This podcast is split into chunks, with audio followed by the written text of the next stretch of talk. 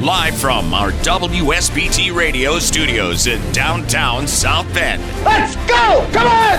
Ah! Welcome to Budweiser's weekday sports beat. Wow, don't blink. A lot of major intestinal fortitude going on here. On your home for Notre Dame football. Knocked down by Wooden. The game is over. The Irish is upset. Florida State. Notre Dame is number one. And Notre Dame basketball. Number one ranked UCLA Bruins have been upset by the Irish of Notre Dame. Good! Arike Ogunbowale wins the national championship for Notre Dame! Plus fighting Irish hockey. They score! Jake Evans scores! Notre Dame 3.7 seconds away from a spot in the national championship game. The NFL and Major League Baseball. Oh my gracious, him! How about that? Sports Radio 960 WSBT, WSBTRadio.com, the free WSBT radio app. Big time onions! Now, here's your host, seven time Associated Press Broadcasting Award winner, Darin Pritchett. Well, good evening, everyone. Welcome to Budweiser's weekday sports beat on your home of the Irish Sports Radio 960 WSBT, streaming live at WSBTRadio.com and on the free WSBT radio app. We do not have a video going today on the Twitch app because I'm not in studio. I'm in my broadcast location for Notre Dame hockey tonight against Ohio State. My basement. I'll have the call of that game from Columbus tonight on our sister station, Quality Rock 94.3 FM. So I'll be on the show until 6 o'clock. Jim Arizari will take you the rest of the way until 6.30 because we have Irish basketball tonight, and they will take on Lipscomb from Nashville, Tennessee tonight. It is night number two of the Gotham Classic. The Irish taking on Lipscomb. 6.30 pregame, 7 o'clock opening tip right here on 960 AM WSBT. It feels kind of weird to be doing the show from home again like we did for over a year during the pandemic, but I feel right at home. It's great to broadcast today's uh, sports beat show and then the Irish hockey game, comfortable sweatpants. I've got my 15 and 2 Boston Bruins sweatshirt on, so I think I am perfectly dressed to talk a little sports with you and then call a hockey game later tonight. I'm curious about this, and I'll ask Jim right now as we start the program. So, you and Tim Growl host the Game Day Show brought to you by Legacy Heating and Air each Saturday before Notre Dame football, and this week you're on the air from 9 a.m. to 11. I'm assuming you're not going to be outside like you have been the whole year. Or are you guys even tougher than I think you are? Oh, no, we are not that tough. We're going to be at O'Rourke's. Oh, okay. Well, that's not so bad then. No, not at all. I'm fine with that. I mean, they have beverages there that can warm you up on a cold day, so. Nice Irish coffee. Oh, there you go. That's fantastic. No, I like that. Okay, well, you guys will be nice and cozy then. I think they've got a fireplace in there that'll probably be going. So we're literally right next to the fireplace.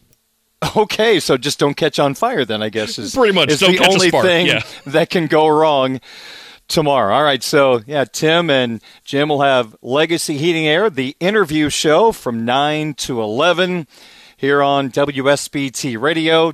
Tyler Hork and I will be live at Notre Dame Stadium for Game Day Sports Beat, powered by Michelob Ultra from 11 until 1.30 kickoff at 2.30 of the irish and the boston college eagles and the Jim comes back with reggie brooks with the official notre dame football post-game show after the game right here on wsbt radio. And this wraps up the home schedule. Man it goes fast. College football always goes by so quickly. I can't believe we're in week 11 of the national football league. But now we have college basketball going. We've got some great games tonight in college basketball. You have a lot to choose from because you got indiana taking on Xavier in a very interesting road game for the Hoosiers. I see the spread is inching closer towards Xavier, so I don't know what the Sharps know, but it's down now to Indiana being a two point favorite on the road in Cincinnati against the Musketeers. You got Michigan State playing Villanova. That sounds like a Final Four game.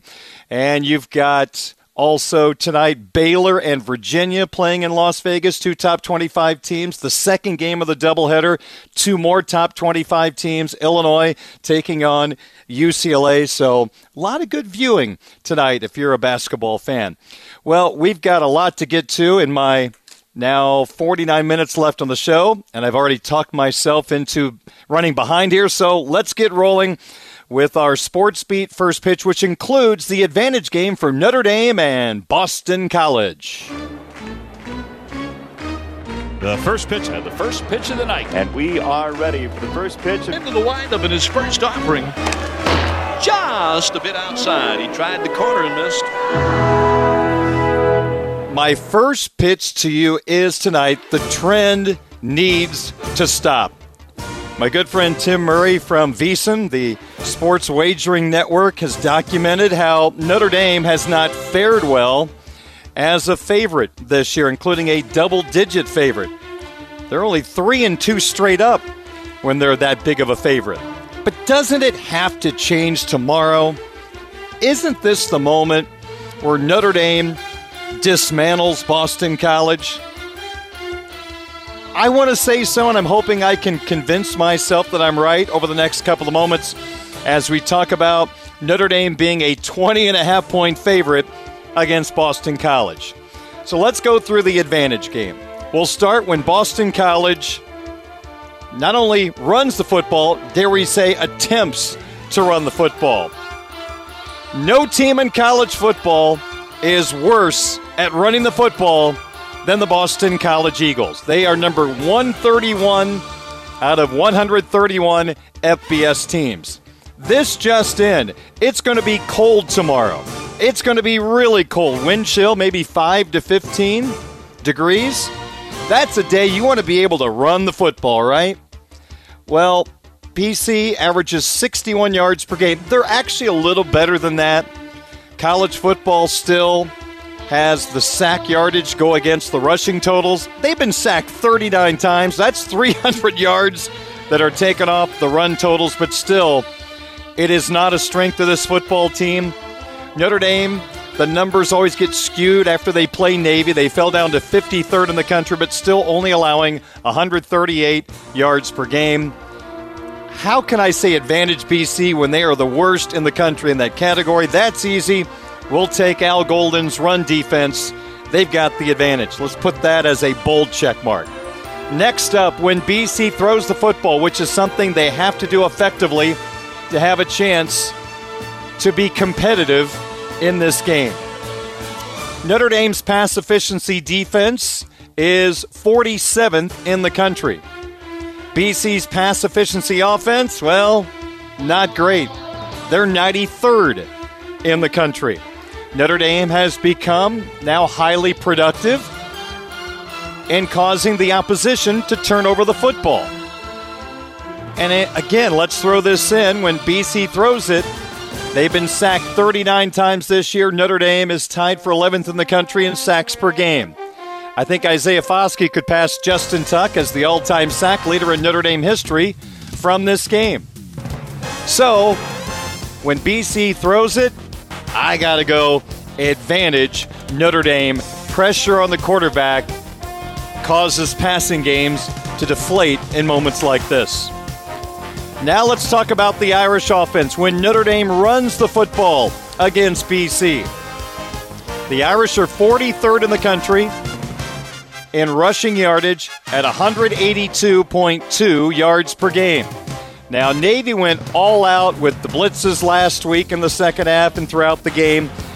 That's difficult to run against. So that hurt the numbers a tad bit. But we've now become accustomed to Notre Dame going over 200 rushing yards in contests. Will they do that tomorrow? Well, BC's not been great in that area either. They're at 157 yards per game allowed. That is 82nd in the country. We'll have some specific predictions coming up, but I can see another 200 burger coming the way of the Irish in the run column. Advantage Notre Dame when the Irish run it. How about when Drew Pyne and the Irish decide to throw the football against Boston College? Well, BC's in the bottom half in the national rankings in this category, too. At least they're consistent. BC pass efficiency defense, 74th in the country. They've been behind a lot, so teams have been running the ball in fourth quarters against them. But pass efficiency defense, they're 74th. Notre Dame actually jumped up over 20 spots last week as Pyne went 17 for 21 against Navy. Let's don't talk about the second half.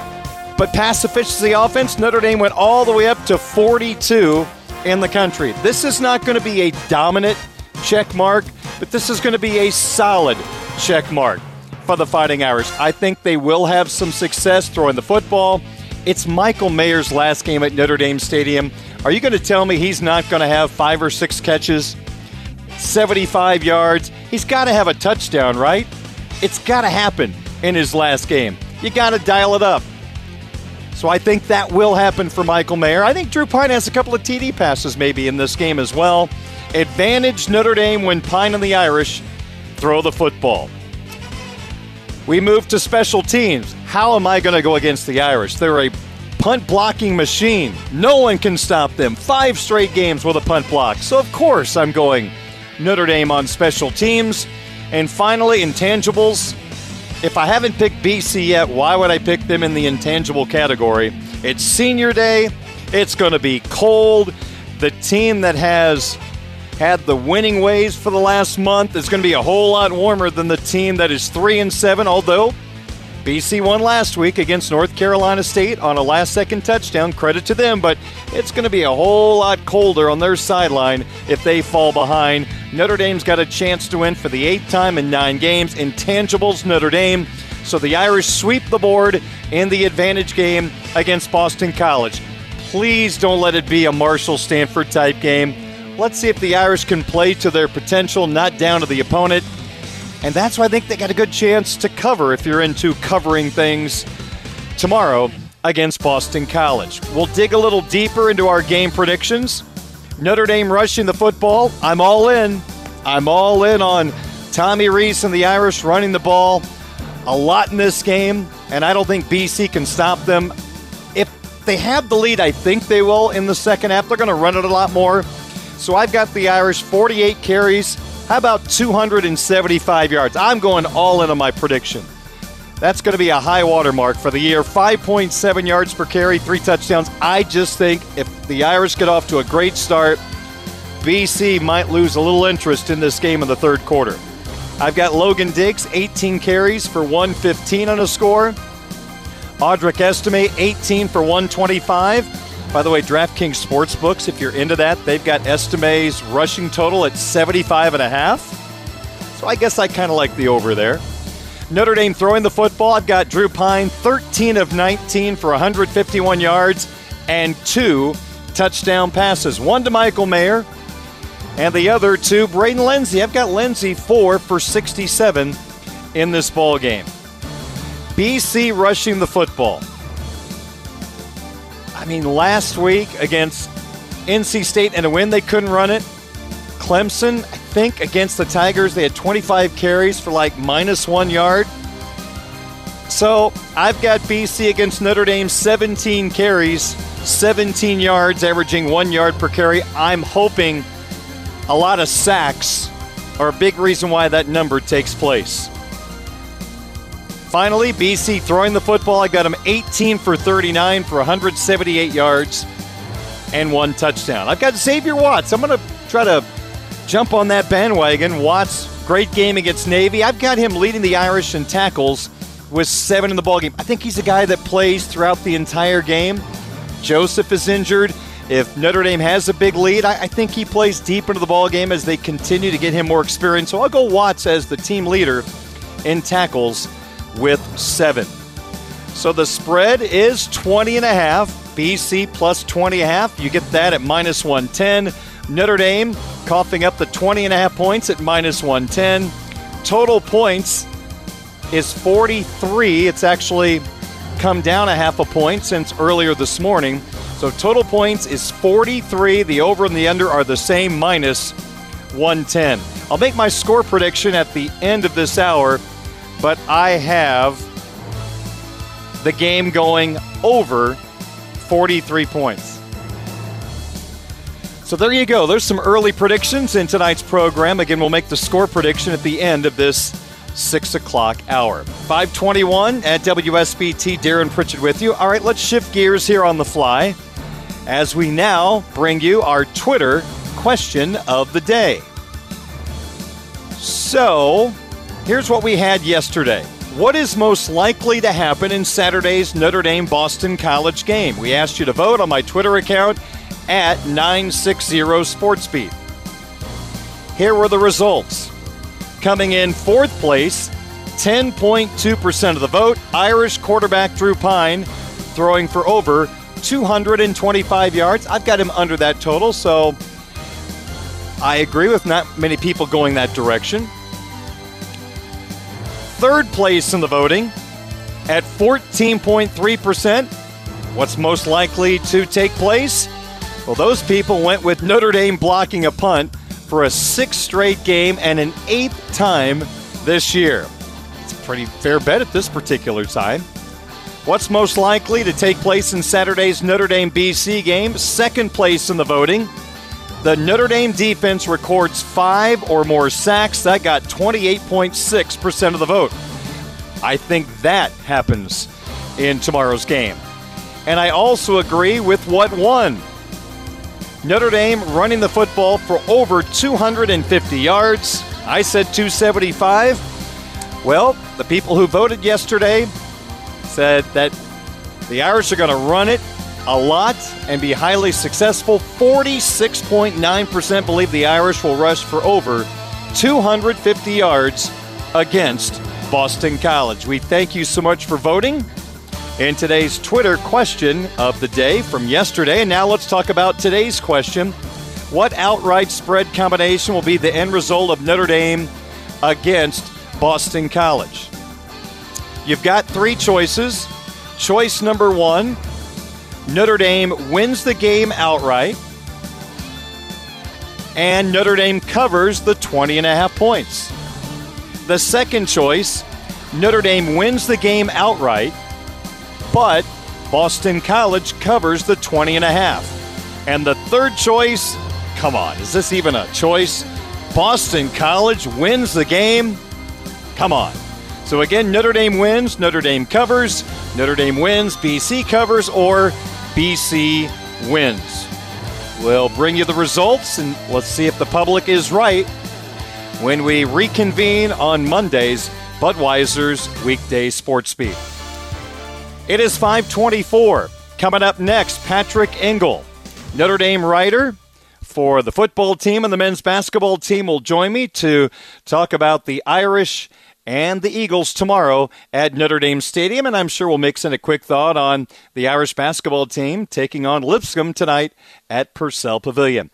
More Budweiser's weekday sports beat on the way on your home of the Fighting Irish Sports Radio 960 WSBT.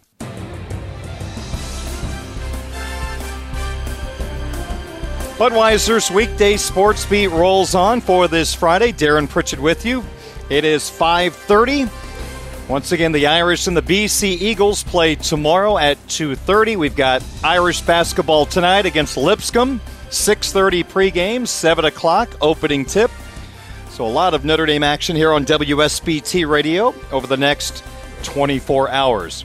Well, about 24 hours from right now, Notre Dame BC might be winding down on a cold day when you think running the football is going to be a good recipe for success, we might have a little quicker game than normal as the Irish and BC will play and what could be wind chill temperatures between 5 and 15 degrees. But fortunately, individuals like Patrick Engel from Blue and Gold Illustrated and myself are spoiled rotten because we will sit behind a glass in a heated room and enjoy Notre Dame and BC with a nice beverage, a little snack. I mean, it's ridiculous, Patrick. We should probably pay for all this. Yeah, this is the one day I'd be willing to uh, pay for the plentiful cups yeah. of press box coffee that I'll probably consume tomorrow. Uh, just kind of looking down on all the folks freezing uh, down there. With, but hey, this is it's you got one more home game of the year. And, you know, you're still going to enjoy it if you're if you're going. Well, I'm pretty confident that Notre Dame is going to have a really good day tomorrow. But then, Patrick, in the back of my mind, I think about I felt that way before Marshall. I felt that way before Stanford. And we know those days ended up in a way that none of us could have imagined. But the team has come a long way since Stanford, even though the second half of last week was perplexing. I'm just wondering what your overall thoughts on how farther along Notre Dame is right now to dominate one of these opponents that are not as good as them and avoid what happened against Marshall and against Stanford. Yeah, you know, after five games where you're favored heavily or at least by 10 points and not covering any, and not only not covering, but losing a couple, sweating out one last week, Cal just kind of doing enough to get by. Like, if it's been five times, you know, it's kind of hard to think that, oh, on the sixth, they'll get it together and, you know, find that formula to beat somebody by 25 points. So I'm, I'm inclined to, and, and what I did in my official prediction this morning was take Boston College to cover what I believe at least still saw this morning was a 21 point spread. But you know, I, I say all this and to say like, yeah, I, I think Notre Dame's going to still find a way to win the game, even if it's not as pretty as maybe you'd like to see or closer than you'd like to see. But yeah, it just seems on all of the games where they, they they play up or down to the competition, and in the moments of playing down, particularly last week, maybe not quite sure Marcus Freeman has found that ability to hit the brakes or turn it around or, or whatever it might be, stop bad momentum cold in a, a game like that. And maybe that's a thing for the off season when you finally get there and maybe something that, you know, you won't magically find after six times, but who knows? They've thrown enough, enough, uh, thrown us enough surprises over the course of this entire year where, you know, predicting it or at least predicting anything against the spread has been kind of a fool's errand. Patrick Engel, Blue and Gold Illustrated, is my guest.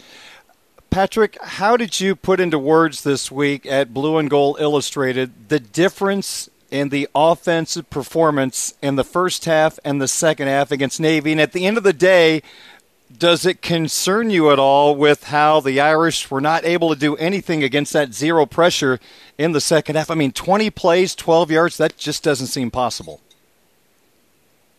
Yeah, I personally, I mean, I think it was their worst half all year. And the craziest part about it to me was that it wasn't like Navy just started going to zero blitzes in the second half. That was a lot of the, the plan in the first half because we saw Notre Dame beat it for the first three touchdowns they scored. So it wasn't like the idea of Navy zero blitzing or even zero blitzing often was something that caught them by surprise. I mean, the first touchdown was exactly a blitz beater. Same kind of play, out, uh, angle route for the running back. You know you've got a free rusher and you get it out in time. Easy, untouched touchdown for Audric Estime there. Saw a similar play if you want to go back a little bit to the, the Fiesta mm-hmm. Bowl where Notre Dame knew there might be an all blitz coming on a third down, beat it with a, a quick little dump off to Chris Tyree. He runs free. But yeah, it's just kind of a, a, a combination of a lot of things, whether that was Drew Pyne really not being able to feel where the pressure was coming from and feel where, like, you know, you've got six blockers with seven rushers. You know, you're going to have an unblocked guy to feel where that's coming from. There were protection breakdowns. You know, the one sack that stands out in particular is where you have a nine man protection, you have the numbers, and, you know, you have a mm-hmm. rare you know, Michael Mayer looks human, doesn't make a block. And then some instances where they've got a zero pressure, maybe blocked right, or at least he knows where the rusher is coming from, but there's not really an easy, friendly, quick throw there right away where you've got you know guys all downfield or that angle route isn't there because the running back stayed in. And then a couple times where there was you know an easy little dump off over the middle, but you know you're looking deep or didn't see it or whatever. So uh, just kind of an odd collapse of a combination of a few things from the first half because you look at it as clearly they had expected zero blitzes and repped against them in practice and clearly it wasn't like it was you know the first time Drew Pyne had ever seen mm-hmm. one. So I'm even though yeah it's technically a blueprint because Navy's not the only team that runs zero pressures. I'd be a little surprised if we see either of the next two teams just come out and do it that much. Just if only on like, yeah, there's a downside to it in that when you beat a zero blitz, you're going to get a big play like we saw in the first half, and that you know I don't quite think the next couple defenses are as maybe undersized or or maybe a little bit more of a potent pass rush than what Navy has there. So I don't think you're necessarily going to see that, which I think should cater to Notre Dame running the ball better than it did against Navy, which I think had something to do with the fact that you're running into nine guys a lot of the time. Patrick, I think you know I'm going to mean when I put together this particular question, but you've got USC next week, and USC has not been able to stop the run very well this year, but they may go all out in trying to stop the run, which again is going to open up some opportunities with single coverage on the outside. I never want a game plan to worry about the next game. So, as I say this, Notre Dame should be able to run the ball very effectively against BC.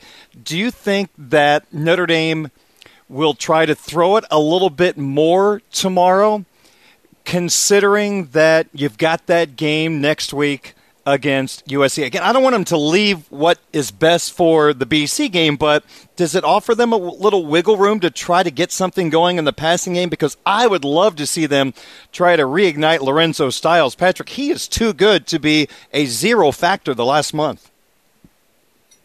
Yeah, I, I think there's something to be said for that, but just with how this game matches up and maybe with how the weather ends up looking, Boston College's run defense has probably been their weakest spot on defense. And obviously, we know what Notre Dame has, has been able to do there up until last week between the UNC game and up until Navy. So I think you're going to want to see them get that back on track too, just because that's USC's weakness as well. And I'm it's the first thing you think of when you're scouting Notre Dame's offense. Mm-hmm. So you're you're not just going to line up with six guys in the box against it. But I'm not like I had mentioned kind of with, with Navy, I'm not entirely convinced you'll see someone else throw an entire game plan of eight, nine man boxes with a bunch of blitzes just because, and, and kind of to your question, like, I think they did get at least a half of tape out there of here's what you can do or what, yeah.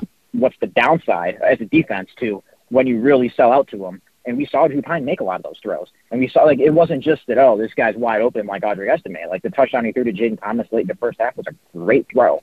So I think they should feel good in the sense that they have that on tape, and then just a matter of like r- feeling pressure and, and kind of going up and seeing, all right, pre-snap, you know this guy, this is where it's going to come from, or uh, coaching wise, you have a, a feeling that all right, this might be a zero pressure spot. Let's make sure there's you know an easy dump off so you can you know not take the sacks there, and that kind of seems like something you can handle in a couple days of practice and at least kind of get where you want it to go or get back to why you're able to beat it in the first half. So kind of a long way of saying like, I'm sure they'll be cognizant of taking the throws that are given to them if that's in fact what yep. BC wants to do this week.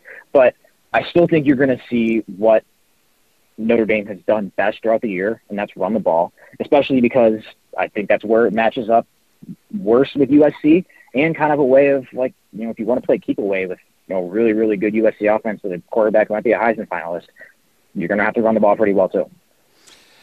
Patrick, this Irish team has won seven of their last eight games. A couple of things I think have gone into that that are obvious. The ability to run the football. They have played pretty consistent defense, and now they're taking the football away a little more. They're getting to the quarterback, so that's creating opportunities. I think another reason why they've won seven of eight is that guys that have the NFL draft in their very near future are still locked in, like Patterson, Mayer, and Foskey. Putting all that aside, how much of this turnaround, when they were 0 2 and now they won 7 of 8, do you credit a first year head coach in Marcus Freeman being able to continue to relay his message to this football team and obviously, they are listening and they're responding because this season could have gone a totally different way after that 0 2 start, or even Patrick when they lost to Stanford.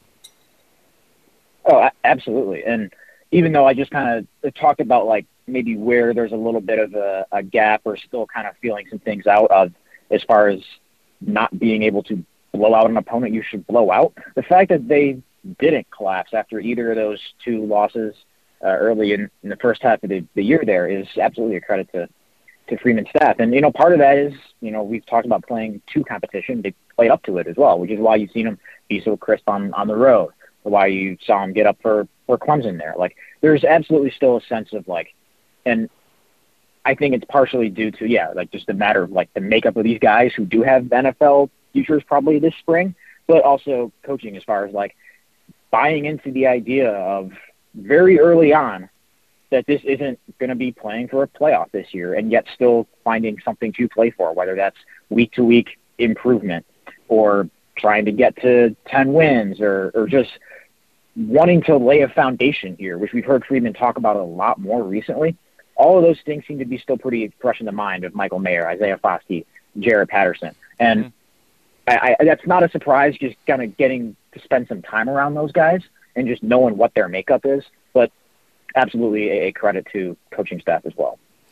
As you look at the defensive side of the football, Patrick, who are a couple of guys that you have been impressed by, whether it's guys we expected to be really, really good or some guys a little off the radar that have really started to find their way into the rotation and make an impact on this defense? Yeah, I think kind of the easy one there is Ben Morrison, just in the fact that, like, you know, he was the one corner that didn't enroll early of this freshman corner class, and here he was three games into the career starting, and then obviously the whole Clemson, you know, real coming out party there. Just a, a freshman, really, in, in designation only is what I've called him a, a few times there. But yeah. one to go a little bit off the radar that I think you probably saw this week being his best was Xavier Watts, and that if you were really kind of tuned into maybe the last four or five games of last year when he started playing safety, like he moved over earlier, but when he started getting on the field, all right, there's some some physical tools there. There's a willingness to come up and tackle there, but where really was the path to a lot of snaps this year after everybody came back with uh, Houston Griffith and and DJ Brown there after getting Brandon Joseph, but they've still found a way to get him in the lineup. And, and last week with eight tackles, made his first start, uh, tackle for a loss there to get help get a goal line stop on that long Navy drive. Uh, a guy who I kind of figured even in fall camp, like, all right, this is no matter what happens this year, unless it's just you know really goes south or he has some bad injury, probably a guy who you look at as a, a likely starter in 2023, and I think he's done as much as he could this year to kind of keep on that path.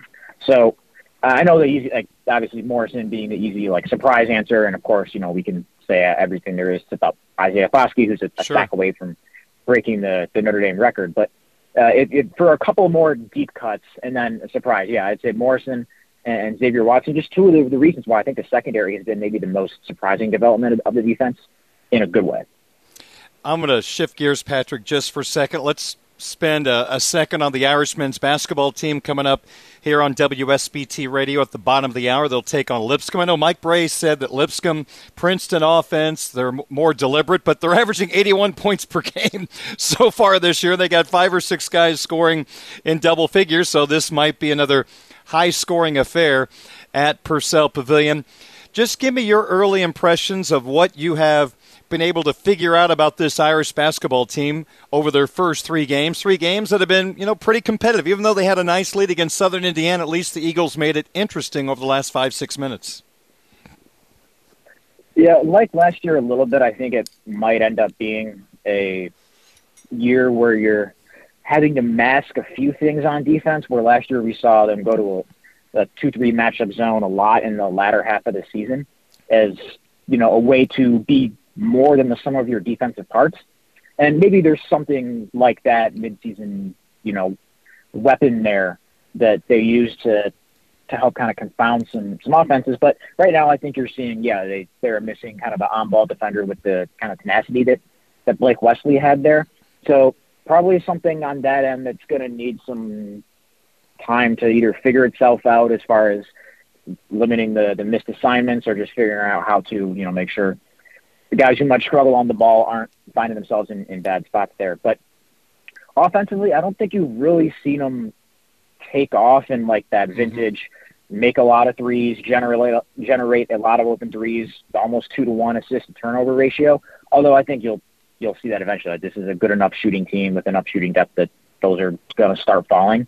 and that you're going to end up with those 20 assists to nine turnover games, even though right now through three games you're sitting at a dead even uh, 34 to 34 assist turnover ratio. But even with all of that, they're three and zero. I think that's just a credit to old guys not really panicking in moments where it would have been easy to. I mean, you just think about that opening day game where you're like, you know, you you're a coming off an NCAA tournament where you won two games, you've got a rotation that's as old as a couple NBA starting lineups, and then opener, bam, you're down nine in the second half in a buy game. Like a lot of younger teams would have probably panicked there, or even maybe freshman guards who aren't JJ Starling or a freshman forward who's not Ven-Allen Lubin would have panicked there. Yeah. So they're still three and zero oh without it, and what maybe they haven't had in that crispness of those good assist turnover ratios they've made up for and getting the foul line a lot. And that is and Nate Laszewski especially, a guy who, you know, we saw who's a complimentary player who sometimes would kind of drift in games has been a lot of like raise his hand. All right, we need a bucket.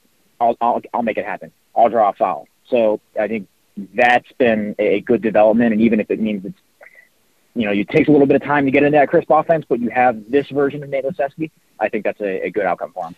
You made a great point. I had not thought about this yet, but Wesley's on ball defense is something that they're going to miss throughout this season. We always think about him getting to the basket or hitting a key shot, but yeah, that's a great point about his on ball defense. That is something that's going to be really hard, and I think we've seen it will be very difficult to replace. Well, Patrick, as we wrap things up here, how about a couple of thoughts of all the things happening at Blue and Gold Illustrated, blueandgold.com this weekend? Yeah, today we've had a, a lot of uh, things up, starting with my Friday column, my colleague Tyler Horka's uh, Friday mailbag. Tyler also did a story on on Jon Sot uh, and the inspiration uh, behind uh, really every game Sott yeah. plays. I highly uh, recommend that anybody go ahead and, and, read that. And then, of course, we'll we'll be there tomorrow and writing throughout the day and in the evening. Very good. He is Patrick Engel, covers Notre Dame football, Notre Dame men's basketball for Blue and Gold Illustrated. Read all his work at blueandgold.com. Patrick, thanks for doing this. Greatly appreciate it. We will talk to you soon. Sounds good, Darin. Thank you. Thank you so much, Patrick Engel. Covering all things Fighting Irish for Blue and Gold Illustrated, blueandgold.com. Your time is 547. When I return, we've got the My Five coming up, how the Notre Dame BC game will play out, and I'll throw out a couple of suggestions for this Friday as we look ahead to a busy weekend in sports. Let's see if we can do some good things in our sports wagering segment. All coming up next on your home of the Fighting Irish, Sports Radio 960, WSBT, streaming live at WSBTRadio.com and on the free WSBT Radio app. One question, five answers. This is the My Five Questions of the Day on Sports Radio 960 WSBT. All right, Darin Pritchett back with you on Sports Beat, eight minutes in front of six o'clock. Top five ways the Notre Dame BC game will play out. Ladies and gentlemen, this is number five. We begin with Michael Mayer, and I teased this earlier in the program. Come on, let's think about this. I love Hollywood endings. Michael Mayer, statistically, the greatest tight end in Notre Dame history. Statistically. Now, if you want to argue blocking, everything else that goes into being a tight end, you might think it's somebody else. I'm just saying statistically, he's the greatest tight end in Notre Dame history. This is his final game at Notre Dame Stadium because he's going to be a first round pick in the NFL draft in a few months. He's got to end his career with a touchdown at Notre Dame Stadium. I noticed on DraftKings Sportsbook, over 0.5 receiving touchdowns for Mayers at plus 100. You can double your money. He's got to catch one, right? I don't care, cold, windy, quarterback accuracy, it's got to happen. So I think Michael Mayer will end his Notre Dame career with at least one receiving touchdown in this contest. Four! I'm going to talk myself into this happening. All right, number four. The BC offensive line has been poor all year. Also, you factor in they're really banged up. You also factor in Notre Dame is one of the best teams in the country in getting after the quarterback. You also add in that Isaiah Foskey a sack away from saying hello to Justin Tuck at the top spot. for the most sacks in Notre Dame history. The Irish are taking on a team in Boston College the last two weeks with Morehead at quarterback. He's been sacked 10 times, five at each game. Duke and North Carolina State got him down five times, so come on. The Irish defense will record at least five sacks, and I will go all in that they're in a good groove and forcing turnovers. I will say the Notre Dame defense will force two turnovers in this win over Boston College. Well, okay, okay. Uh, number three. Man, I felt like I said all this stuff before Marshall and Stanford, and now it's scaring the heck out of me. I'm talking myself out of all these now. Number three, how the game will play out. This is my hope. Freshman quarterback Steve Angeli for Notre Dame has a chance to get a handful of snaps in the fourth quarter, and I want him to throw the football. I don't want this just to be hand the football off. I want him to throw a couple of times. Just because you never know next week at the old Coliseum against Southern California. I do not want his first throw to be on that field. How about at Notre Dame Stadium with all the fans cheering him on? I think that would be a good thing. He's from New Jersey. He knows cold and all that stuff. He knows about wind. So I hope Notre Dame plays well enough in the fourth quarter. Angeli has a chance to be a quarterback. Because you think Number about throughout two. the year, they haven't been able to. Sorry, I kept talking. That's my fault. I, I never know how to shut up. But I, you think about all the games they had an advantage, Notre Dame did, and then they didn't close it out, so Angeli couldn't get on the field. Well, this is the game it needs to happen. Now, number two. Number two. Thank you. I can never, never hear that enough. You can play that as many times as you want. Number two. Oh, mini me. Well, Notre Dame is going to outrush BC by over 200 yards. I've got Notre Dame for 275. I've got Boston College for 17. That adds up to a 258 rushing yard advantage in my estimation. We'll keep it simple. Notre Dame outrushes BC by 200 yards in tomorrow's game. Number one. Finally, my prediction on the game I'm going, and here we go, being overly confident. Now I'm thinking Marshall Stanford, but I'm going to break free from those negative thoughts. Notre Dame's the better team. It's cold. I want the team that can run it. I want the team that can stop the run. Both of those teams are the same team. Notre Dame, it's senior day. It's got to be a blowout. They have to cover here. I think Notre Dame runs it down their throat, and I'm going to go a little higher score than maybe I was going to with the cold weather, but heck with it. Notre Dame 41, BC 13, and I'm not sure BC will score that many points. So there you go. There's the my five, the top five ways the Notre Dame BC game will play out. Mayer catches a touchdown. The defense, five sacks, two turnovers. Steve Angeli not only plays, but throws a couple of passes in the fourth quarter. Notre Dame outrushes BC by 200 yards, and Notre Dame wins 41 to 13. 557. We have just enough time for me to pass along a bunch of losing suggestions in the sports wagering game.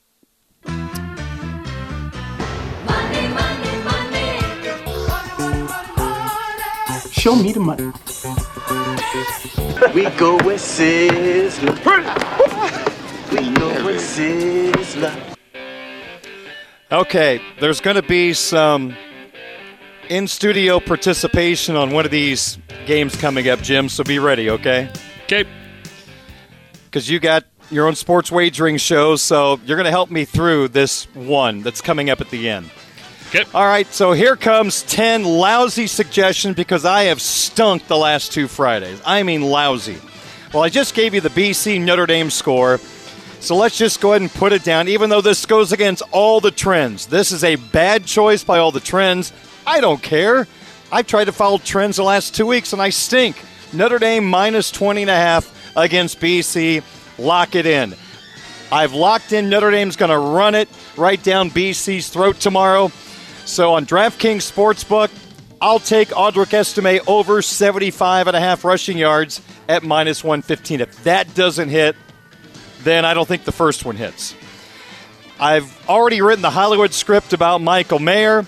He's not going to end his career at Notre Dame Stadium with two catches for 15 yards. At DraftKings Sportsbook, I'm going Michael Mayer over 52 and a half receiving yards at minus 115. Not as confident in that one, but I'm just hoping my vision of him riding off into the sunset features a lot of yards tomorrow. And finally, from the Notre Dame game, I gave you my final score prediction. At DraftKings Sportsbook, I'm going over 31 and a half points for Notre Dame at minus 105. That's a risky pick considering it's going to be really cold tomorrow, so that probably isn't the wisest choice. But like I said, I played conservative last two weeks. I've been awful. Well, Illinois and Michigan are playing in Ann Arbor. Michigan favored by 18. Yeah, I'm an Illinois fan, and we have kind of changed the direction of our season with a couple of bad losses to Michigan State and Purdue. So the Western Division title is pretty much all but gone. Michigan's going to win this game. I'm not sure how Illinois is going to come out tomorrow. Bret Bielema, the head coach of Illinois, his mom passed away yesterday morning. I don't even know if he's going to coach or not.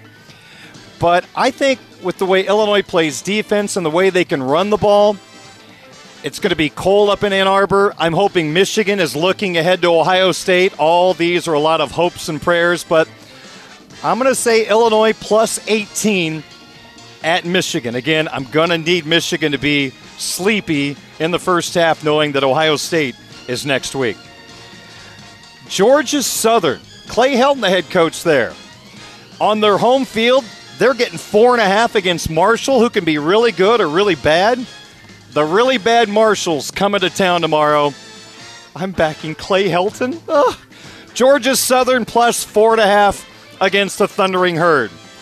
You might think I'm crazy on this one, but I think Clemson, despite what we saw against Notre Dame two weeks ago, cleanse the palate. I think they crush Miami and Death Valley tomorrow. I'm going to lay 19 with Clemson, and they're going to take care of the Hurricanes. Okay, this is where there's the participation from the studio. Okay. So UConn's pretty good this year, right?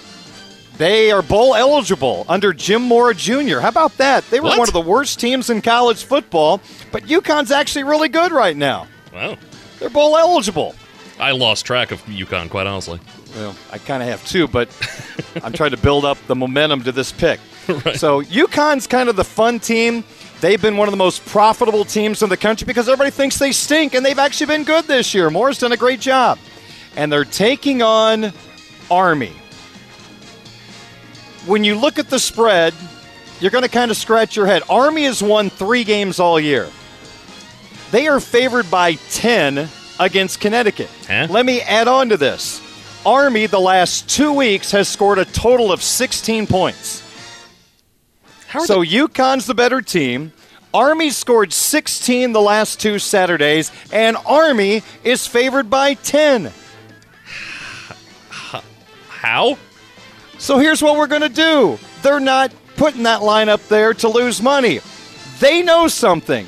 So you know what, Jim? Army minus 10 against Connecticut. Maybe Jim Mora, a great defensive mind, has no idea how to stop the triple option. My God, I hope that's the case. Or this might be the most embarrassing pick ever. And I saw Scott Van Pelt pick Army too. So once I saw that, I'm like, you know what? That does it. I'm locking it in. Army minus 10 against Connecticut. And you watch that baby's going to hit. You, somebody knows something. So, Yes. Something's up with that game. Because if you had it Army minus three and a half, you still probably take Connecticut. Yeah, probably. It's just, it's just, yeah. That's why they know something. I'm going Army minus 10, and I hope it hits. I'll celebrate that one. Two more to wrap things up. College basketball tonight. I love Rutgers. They're playing Temple. Rutgers minus five. I like the Scarlet Knights. And from college hockey, Michigan State, Penn State playing in Happy Valley. The total goals between the two teams, five and a half at minus 120. So there you go. I just hope I go five and five at this point. I've been so bad on Fridays, but I think if Army hits, that's worth like three wins. Should count triple. I thank you. I thank you for your support on that one. I just love these because these are the ones where you're like, come on, I should put my mortgage on UConn. This can't lose. And then it's like, oh. Well, I'm homeless now. That's right. All right.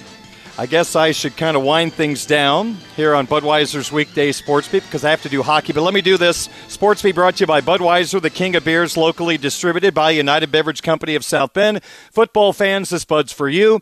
By the Food Bank of Northern Indiana, hunger is a story we can end. Find out how at feedindiana.org. Legacy Heating a Cook family business, pet refuge, urging you to adopt, don't shop, or new beginnings have happy endings. Barnaby's of Mishawaka and Granger, now with three locations to serve you. Their newest location on Lincoln Way in the Twin Branch area, now open for carryouts. Barnaby's the Family Inn. By South Bend Orthopedics, team physicians for the University of Notre Dame since 1949. The Mishawaka Education Foundation, granting a better future. Four Winds Casinos, your entertainment escape must be 21 years old. Please play responsibly. Tim Growl, State Farm Insurance for surprisingly great rates that fit anyone's budget. Call Tim at 574 232 9981 and by Midland Engineering Company, beginning their second century of quality roofing experience. It is 6:05. More sports beat coming up in a moment. I'm off to Irish hockey. We've got pregame at 6:45 on Quality Rock 94.3 FM. Coming up in a moment, a guy that did not win Sexiest Man Alive from People will give you our sports update here on Sports Radio 960 WSBT South Bend.